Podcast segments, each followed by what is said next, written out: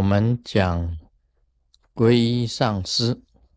我们学佛啊，有这个显教跟密教。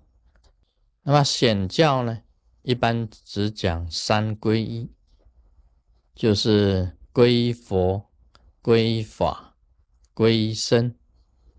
密教呢，多了一项皈依，就是南无咕噜贝，就是皈依金刚上师。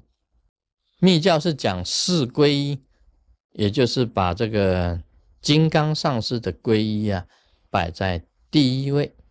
密教直接这样子讲，因为上师啊是传授佛法僧的，所以他排在第一位，也就是一切佛法僧的总持，就是金刚上师。显密之间的皈依啊，它的差别就是在这里，也就是说，他对这个金刚上师啊，特别的一种尊崇。它其中啊，也有它本身的这个道理存在。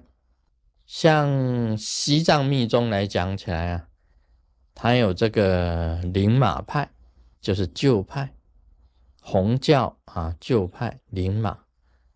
另外呢。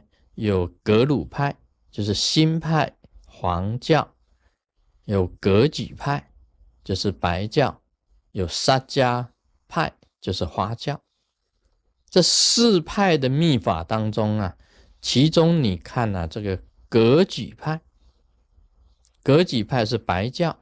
其实“格举”两个字啊，就是口传，它的意义就是口传。密教特别不一样的地方啊，就是因为啊，密教本身很重视口传，很多的秘法必须要师父啊直接跟弟子用嘴巴讲口传的，这样子的传承啊，就是比较直接，比较直接。一般你去显教方面来讲，除了听师父说法以外，没有什么特别的啊，必须要把这个心要口诀传授的。密教不一样，密教每一个法有很多的心要，有很多的口诀，要由上师啊亲口传授的法，在二贯以上啊都是亲口传授的法，所以重视啊。这个金刚上师的原因就是在这里，咱密教的这个皈依上师啊，特别不同。另外，密教的法，因为它本身是很特殊的，因为有它本身的特殊的法，必须要由这个金刚上师传授出来。那么这样子呢，讲起来啊，就必须要金刚上师亲自。直接这样子传授，这个都是一个很重要的。那当中啊，有所谓的观察，你要去皈一个上师啊，当弟子的要观察自己的上师要三年，那么上师呢，观察弟子也要三年。为什么要这样子的规定三年呢？这其中还是有它本身的原因存在，因为在这三年当中啊，才能够看出他的根气，了解这个弟子本身的根气，他是不是法器，是不是值得传授，以免说花了很多的功夫传授给他，结果他是破法器。破法器就是说有一个破洞的。你再怎么讲给他听，他都没有办法吸收，因为他的肠子啊有问题，啊，他的胃有问题，他的肠子他没有办法吸收，再怎么讲都是空的，都是落空的。说事实上有没有这样子的弟子啊？怎么讲他都不会听的。有，你怎么讲，他还是一样的。猛叉叉啊，猛叉叉，就是什么都一知半解的，什么都不懂的。你教他一年，教他两年，教他三年，全部通通漏光，这个就是破法器。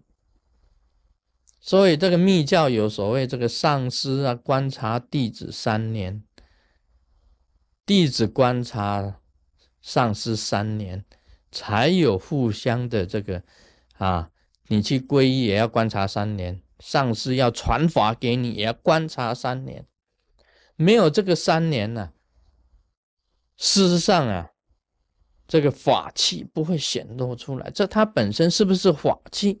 是不是一个值得传授的，免得白白浪费光阴啊？这当中啊，在西藏的密宗里面呢，它本身有这些啊要点存在在里面。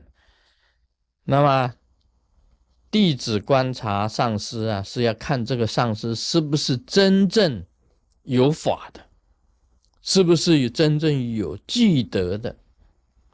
那上师观察这个弟子，就是看是不是真的法器。有时候啊，传授给他啦，或怎么样，变成没有用了，根本不值得，白白浪费很多时光。所以传授弟子也要看一下，有时候啊，你传授给他，反而啊受害，没有什么益处，反而有害。这个更不值得了。说互审其器，就是非常重要的，互相啊审查是不是法器，这一点是也是很重要。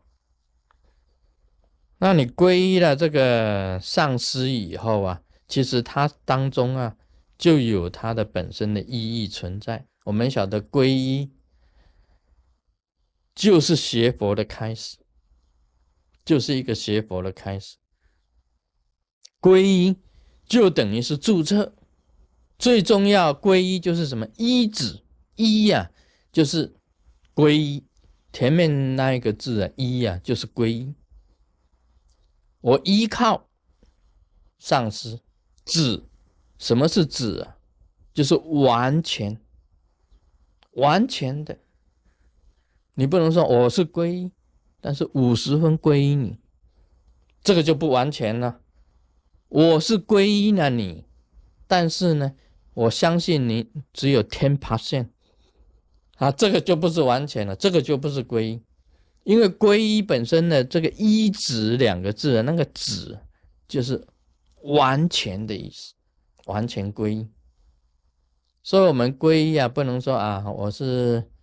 啊，结缘结跟你结个缘，皈依了，马马虎虎皈，这个在密教是不可以的，马马虎虎皈依是不可以，或者是说随便皈依，是随缘皈，这个都比较一个比较差的，不是依止，不是真正的皈。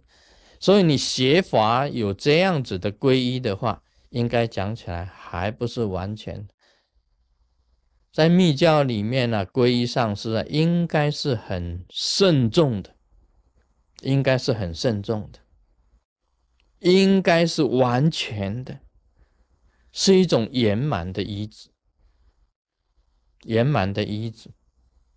你学佛啊，你要学的，好就是说完完全全、圆圆满满的，应该是要一个啊圆满的皈依。